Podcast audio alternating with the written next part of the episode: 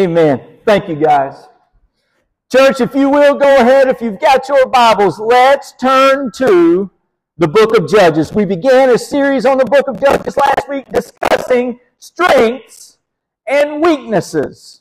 Strengths and weaknesses. And in discussing it, we found out that, man, we've got ourselves chock full of weaknesses, and the only strength that we have that we can imagine, that we can even perceive, is only the strength that God has given us. Now, as we transition to today, little story for you. Go back a couple of years. The week right after I preached in view of a call here at Grace Baptist Church. So the week of Easter, almost as soon as that service was over, the following morning, Sarah Beth and I got away for a few days. A lot going on, a lot of transition, and we went to one of our most favorite places, Charleston, South Carolina. Can I get an amen? Okay, there you go. Very good. Now, while we're down there, one of our favorite things to do, no agenda, no, no schedule that you go by. We just wanted to, uh, all right? So we end up going to the battery, walking around. We love the downtown market in Charleston, all the shops, the vendors, the eateries. And we noticed, and there's several, that there was a street artist that was there making, drawing caricatures of other people. They've got them all over the place. And, and for years, as long as I've known her, Sarah Beth would always say, There ain't no way you ever sit me in front of one of them. I'm scared to death of what somebody's going to draw a picture of me about. I don't want it. And I didn't know the woman that I was with, but she looks at me and says, Hey, we're kind of here for our 10th anniversary. Wouldn't it be kind of cool if we sat down and let somebody draw us? And I asked, Who in the world are you and what have you done with my wife? But being 10 years in marriage, I knew not to say that. I just knew to say, Yes, ma'am. So we sit down. The artist even tells us, okay, guys, here's what I'm going to do. Set your pose as best you can and be as still as you possibly can. And he said, now, Sarah Beth, I'm going to start with you, and then Kyle, I'll start drawing you second. Great. So he starts drawing Sarah Beth. And we're sitting, okay, and we're facing the street. So people are walking back and forth. The artist has his back to them. So people are walking by and seeing what he's drawing. And this is what would happen. As he's drawing Sarah Beth, people would look and they'd grin. And they'd say, oh. And they'd say, oh, how precious. How sweet. Oh. And we're thinking, man, this guy must be doing a pretty good job. And then he started drawing me. And I'm sitting there, grinning, posing, and I said to Sarah Beth, why have all the people going by, why have they all of a sudden changed what they're saying? They ain't grinning no more. And they're not saying, oh, how precious. Now they're laughing. Am I lying? they'd start laughing. And they'd look up, and they'd look up at me. And then they'd laugh some more and keep going. so I'm thinking, oh boy, what have we gotten ourselves into? Those reactions started to change, and some of you have seen this, but this was the result. Go ahead. Yeah. I hear you, Ken Theobald. Yeah. Uh huh.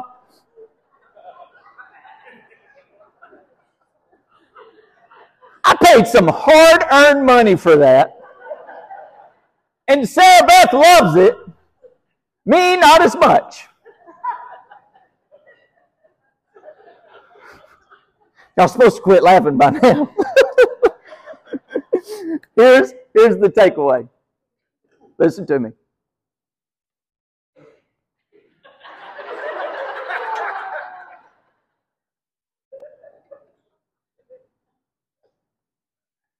Other people do not typically see you the way that you see yourself.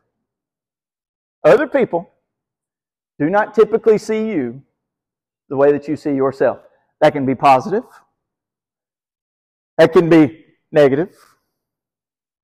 Others could see something about you that you've never even considered about yourself.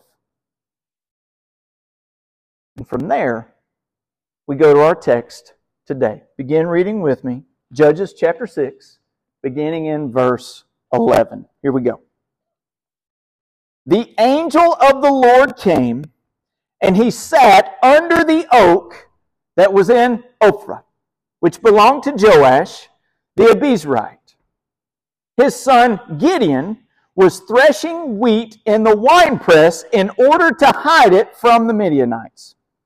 Then the angel of the Lord appeared to him and said, The Lord is with you, valiant warrior. Gideon said to him, Please, my Lord, if the Lord is with us, why has all this happened? And where are all his wonders that our fathers told us about? They said, Hasn't the Lord brought us out of Egypt? But now the Lord has abandoned us and handed us over to Midian. The Lord turned to him and said, Go in the strength you have and deliver Israel from the grasp of Midian. I am sending you. He said to him, Please, Lord, how can I deliver Israel? Look, my family is the weakest in Manasseh, and I'm the youngest in my family's, in my father's family. But I'll be with you, the Lord said to him. You will strike Midian down as if it were one man. Then he said to him, if I have found favor with you, give me a sign that you are speaking with me. Please do not leave this place until I return to you. Let me bring my gift and set it before you. And he said, I will stay until you return. Verse 19 So Gideon went and prepared a young goat and unleavened bread from a half bushel of flour. He placed the meat in a basket and the broth in a pot. He brought them out and offered them to him under the oak the angel of the Lord said to him, Take the meat with the unleavened bread, put it on this stone, and pour the broth on it. So he did that. The angel of the Lord extended the tip of the staff that was in his hand and touched the meat and the unleavened bread. Fire came up from the rock and consumed the meat and the unleavened bread. Then the angel of the Lord vanished from his sight. When Gideon realized that he was the angel of the Lord, he said, Oh no, Lord God, I have seen the angel of the Lord face to face. But the Lord said to him, Peace to you. Don't be afraid, for you will not die. So Gideon built an altar to the Lord there and called it, The Lord is Peace. It is still in Ophrah of the Abiezrites today. Let's pray together. God in heaven, thank you that Gideon is so relatable. So many characteristics and qualities that unfortunately we share with him. But also, God, thank you that you are mighty that you are strong, that you are gracious and merciful. Lord, we need you today. Bless us as we read your word and as we glean from it how we are to obey. In Jesus' name I pray. Amen. We're doing a bit of a character study today. So, jumping right into our very first point, we're looking at a deep dive of Gideon. What we've seen just from these verses that we've read, we understand point number one that Gideon is weak. Point number one Gideon the weak. And the very first aspect of his weakness that we see is in verse 13. He is the complainer the complainer. The angel of the Lord appears to Gideon, and most scholars equate this to being, this is fun, a theophany. A theophany. Now, some would call this a representative of the Godhead. Some would argue that it is Jesus, okay? But Gideon's response is not all. Gideon's response is not more fear or reverence, but his response is, if the Lord is with us, why is all this mess happening around us? Now, please notice my interpretation, but however, if we look closely, many commentators note the usage of Gideon saying, my Lord. There is some reverence there. There is some respect. Gideon is not so much taking the Lord to task or chewing him out, but he is definitely voicing a dissatisfaction with what God has done, with what has happened to the Israelite people. Here's my question. How many of us have missed the call of Almighty God? How many of us have missed giant opportunities to take part in a movement of God and God's kingdom because when it was presented to us, we'd rather complain than be obedient. We'd rather complain than be obedient. Here's the opportunity. But God, what are you going to do because there's a Democrat in the White House? Well, God, how can you perform this when the Republicans are in control of the House of Representatives? Well, God, how are you going to do this with them millennials and them Gen Zers out there, that godless generation? How are you going to do it? God, how in the world are you going to do it with all the sin and this country going to hell in a handbasket? God, what are you going to do? And here's what we've got to understand. There's not a single one of those instances that dictates what God can or cannot do. And what's more disheartening?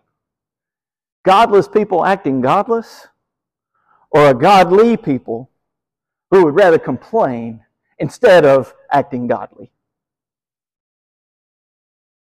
When God rebuts this statement of Gideon's and he says that he's going to send Gideon himself, here's the next response verse 15, Gideon then becomes the excuse maker.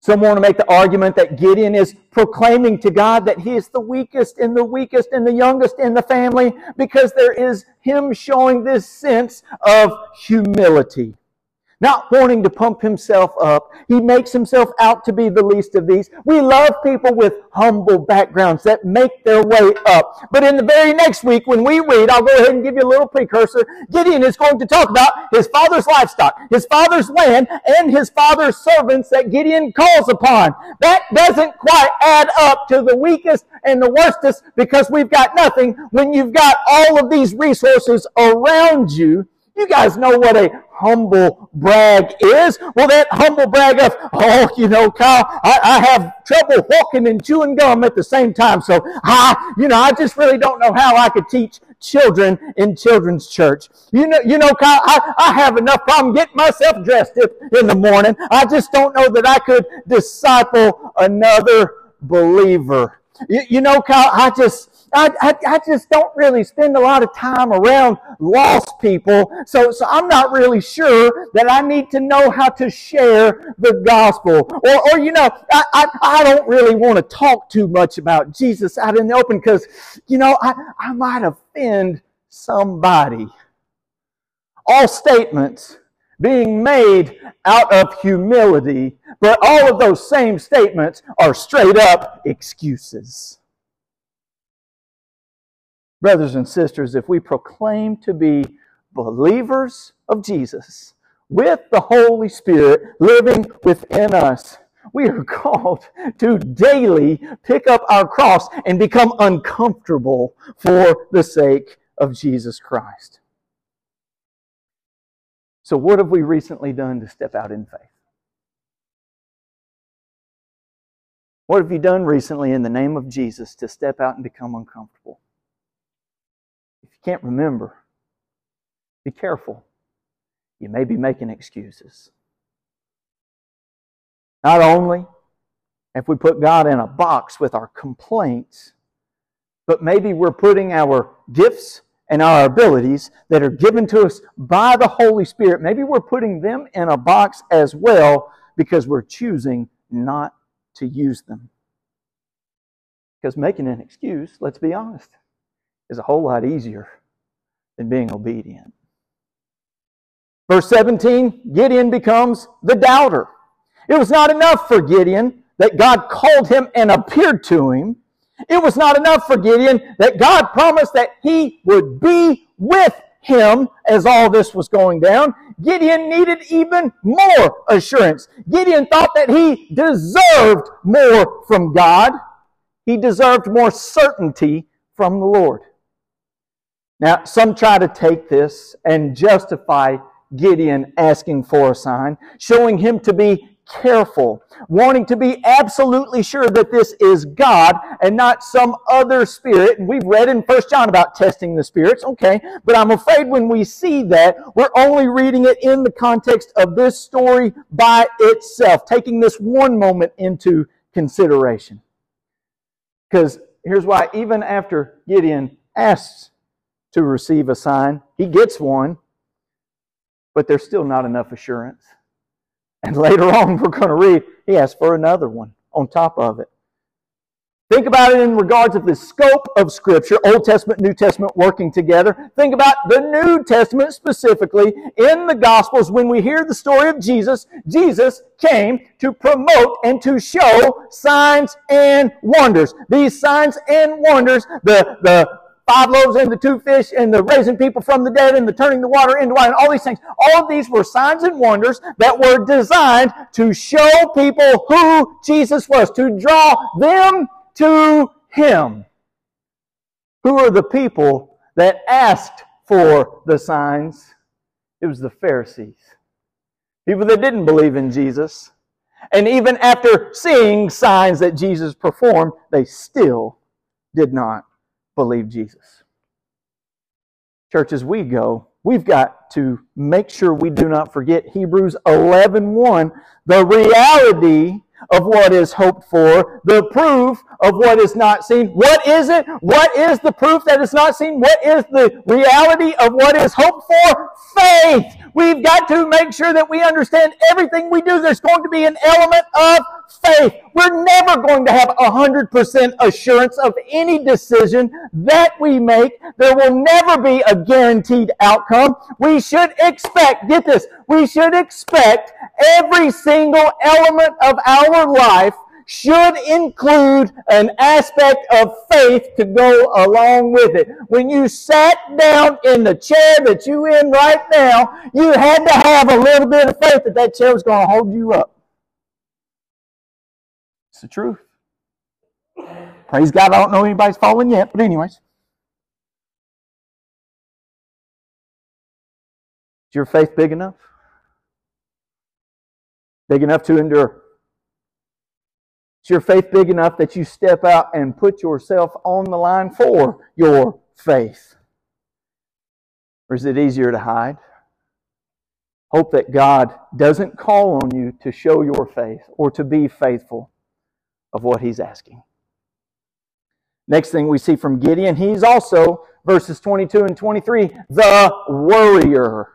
The warrior. Even after asking for a sign, being given a sign, confirmation that he is speaking to the angel of the Lord, this still does not immediately bring him into awe, wonder, or worship. No, Gideon's first response is, Oh no, Lord! He's worried. He's worried for what? He is worried for his life. The angel has to assure him, Father, you surely will not die. Gideon, you're not really thinking right. Because let's think about it. If he's God and he's talking with you face to face, he could have zapped you a long time ago. Why would he wait until you realize that he is God before he's going to do that to you? let's remember most, a majority, some say roughly 70% of the issues that we worry about, they never happen. But they do happen.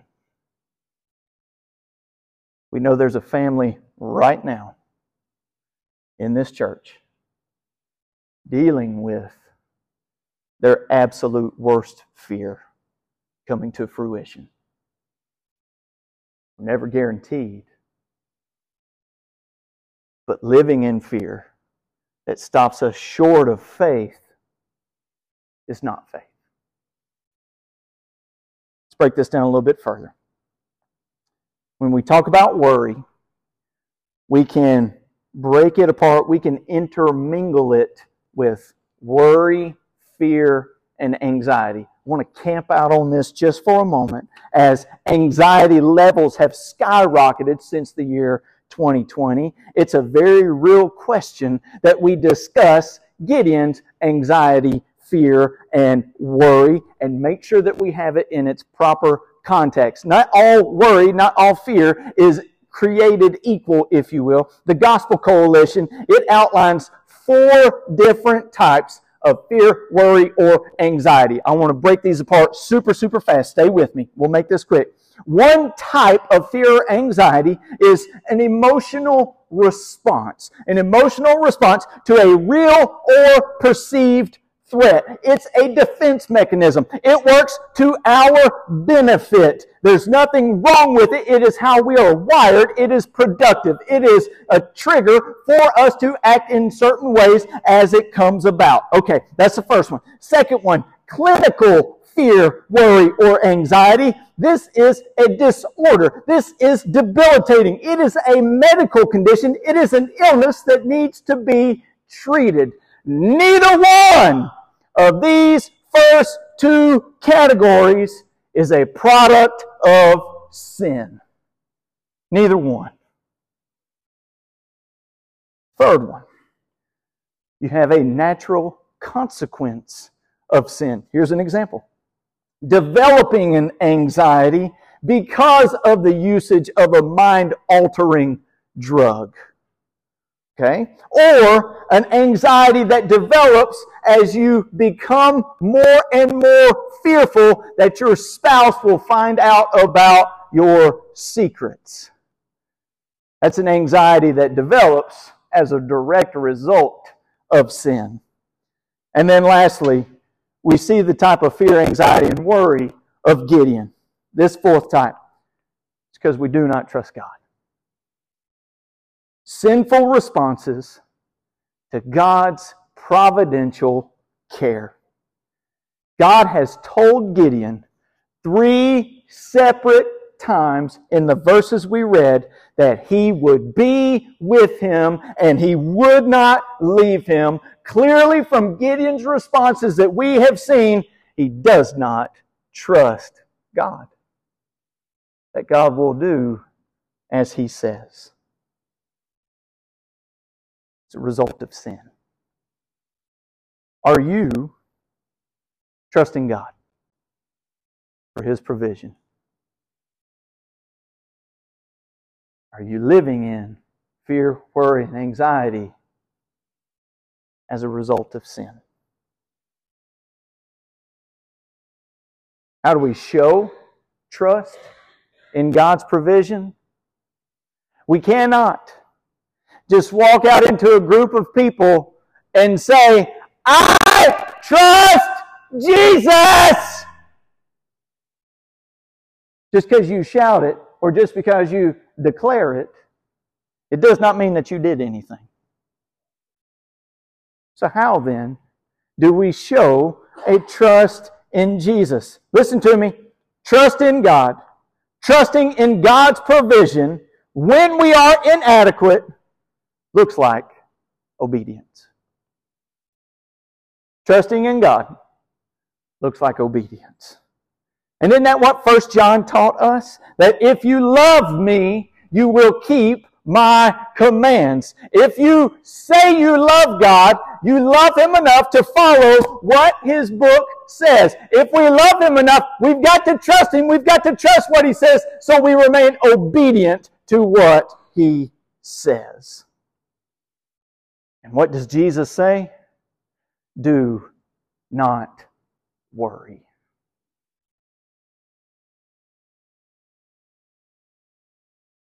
So that's Gideon.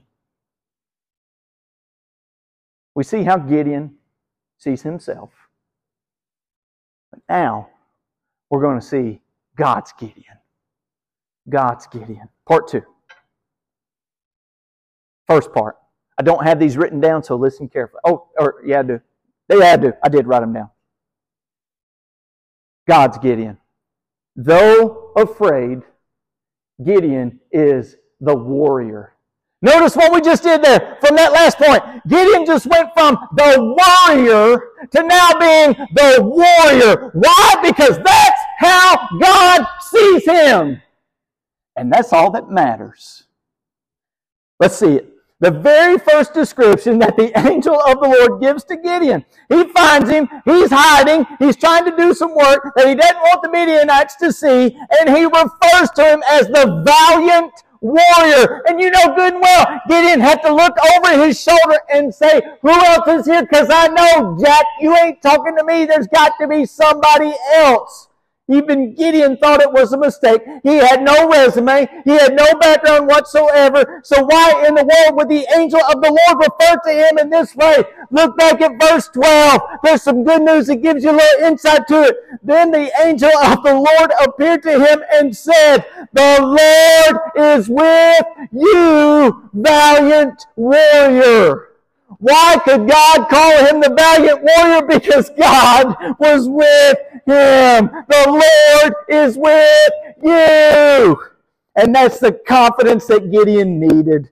Gideon was in no way qualified by himself, but with the presence of the Lord, it automatically bumps him up the ranks from where he was. Believe it or not, the company that you keep makes a difference. Me by myself shouting and spitting on stage doesn't do you a whole lot of good. But say, for some reason, I don't know why he'd be here, but say Michael Jordan came walking through these doors and stood on stage with me. I go from just spitting and shouting and doing all that to all of a sudden, between the two of us, we have six NBA championships, five MVP awards, and 10 scoring titles. And I look pretty good, don't I?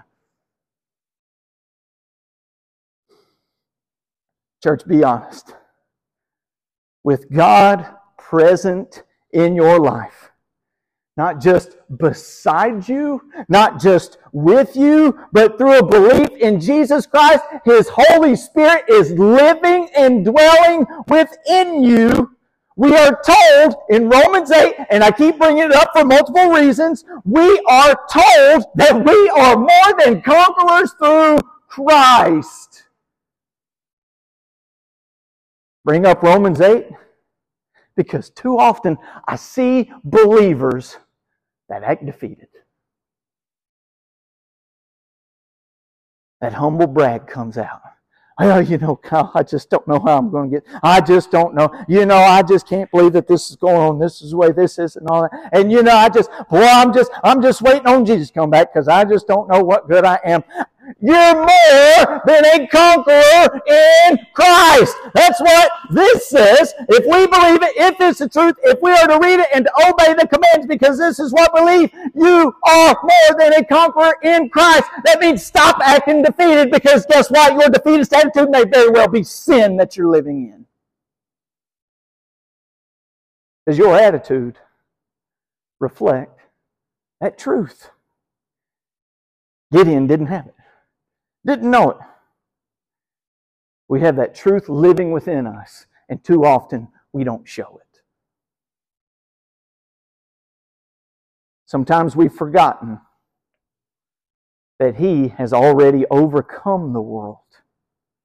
We've forgotten that we will be overcomers of the world and be overcomers of death because of Jesus Christ. Second part, who God sees in Gideon. Gideon saw himself as a member of the weakest. God sees him as strong. Whether you interpret it as false humility, whether you interpret it as an excuse, or whether it was just the truth, he said, Gideon says, God, I'm weak. Can't do it. Sure can't do it on my own. And to an extent, brother was absolutely right. Another text that I mention often, I bring it up again because I don't know how often we grasp it, but Second Corinthians 12, 9 and 10, some of my favorites. I don't even read the first part, the grace is sufficient, because we read that and then boy, we dwell on it so much we forget the second part. Therefore, I will most gladly boast all the more about my weaknesses so that Christ's power may reside in me. So I take pleasure in weaknesses, insults, hardships, persecutions, and in difficulties for the sake of Christ. For when I am weak, then I am strong. Church, say that with me. For when I am weak, that wasn't too bad. This side has it. For when I am weak, y'all gonna have to pick it up a notch, but that was okay. I'm giving it to this side on that one. Good job. Now, Kyle, that's so easy for you to say, for you to stand up here and spit about it. But how is it that I become strong in Christ? I'm so glad that you asked. Ephesians 6. Finally, be strengthened by the Lord and by his vast strength. Put on the full armor of God so that you can stand against the schemes of the devil. We won't read through all of them, but here's a quick rundown for you. Do you have trust in the truth? Do you rejoice in righteousness that is defined by the truth? Do you praise in the gospel of peace? Do you follow in faith? Do you stand in your salvation that you and I did not deserve? That strength in Christ that you and I could do nothing about. Third thing, when doubting, God sees favor. Not really a question that Gideon had a lack of faith that propelled him to ask the angel for a sign. In many ways, it's degrading towards God. It's a slap in the face of who God is and this representative of the Godhead into doing such a thing. But even though there was doubt, God knew what it would mean for Gideon to actually receive this sign. So God graciously gave him the sign anyways. I don't know if you know, and I, I don't know if you can find it in any other part of the Bible, but here's an episode where God gave grace to someone who didn't deserve it. Amen? One of you got it.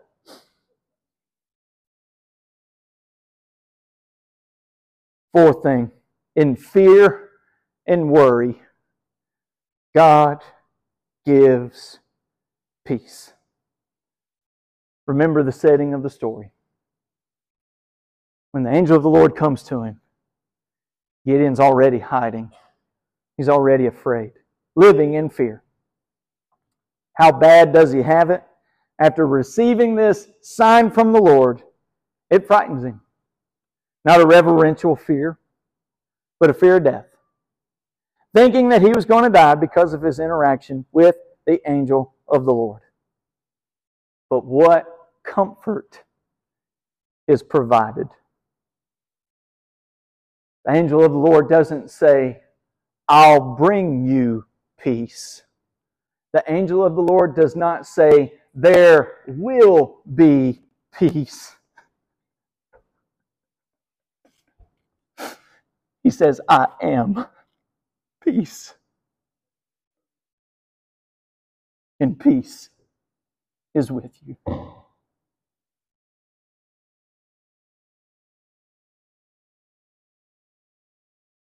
Ephesians 2 At a time you were without Christ, excluded from the citizenship of Israel, and foreigners to the covenants of promise, without hope and without God in the world.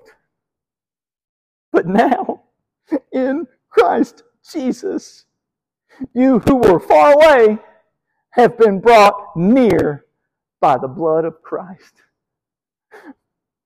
Ephesians 2:14 here it is for he is our peace who made both groups one and tore down the dividing wall of hostility Understand, church, as we're experiencing now, not an absence of tragedy, not an absence of grief or mourning, but perfect peace through the valleys. An everlasting peace promised in eternity.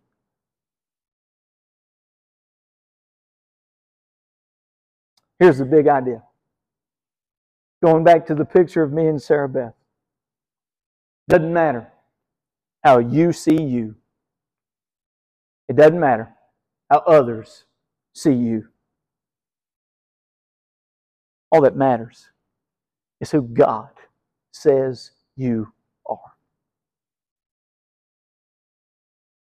Doesn't matter if they look at you and say, Oh, how precious. Doesn't matter if you look in the mirror and you giggle at yourself. All that matters is who God says you are. I think of one of the songs that we sing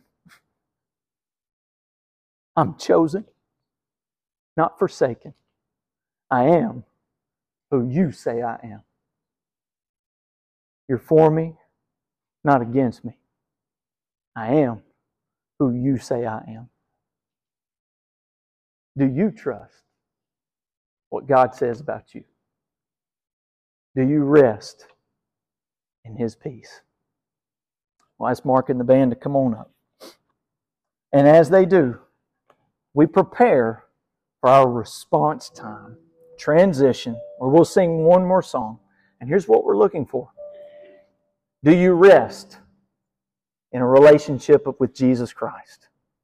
By saying rest, do you admit that you're a sinner, sinner separated from God? Do you believe that Jesus Christ lived, died, and resurrected for your sins? And have you committed to following Jesus?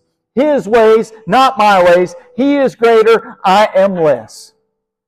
If there's any question about that, if there's any concern about that, if there's any unsuredness, come talk to me.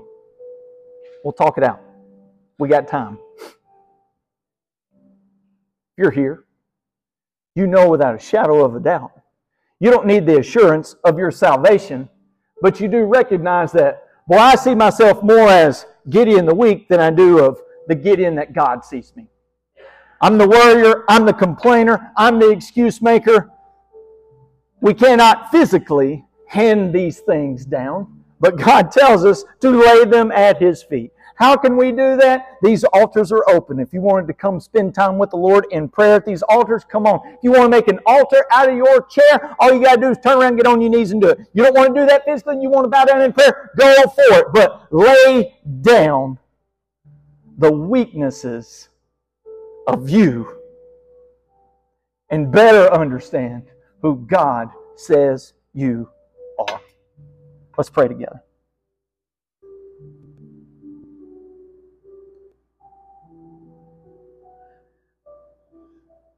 Jesus, we thank you that you are peace. Peace is not man made, peace is not orchestrated. Peace is a man. Lord, we will continue to walk through valleys. We will continue to walk through chaos, through tragedy, but we have comfort and assurance in your peace. Forgive us, God, where our faith lacks. Where we ask for assurance and a sign on top of a sign and on top of assurance when we are not acting in faith. Oh God, make us a faithful people that trusts you to the point of obedience. Lord, we love you. Thank you for your grace and mercy when we could do nothing. We love you, Lord. We continue in worship at this time. In Jesus' name, amen. Thank you so much for listening to Grace Baptist Cartersville podcast. If you would like more of Grace Baptist Cartersville, make sure you check out our GBC Young Adults podcast also, make sure to follow us on Facebook, Instagram, and our services on YouTube.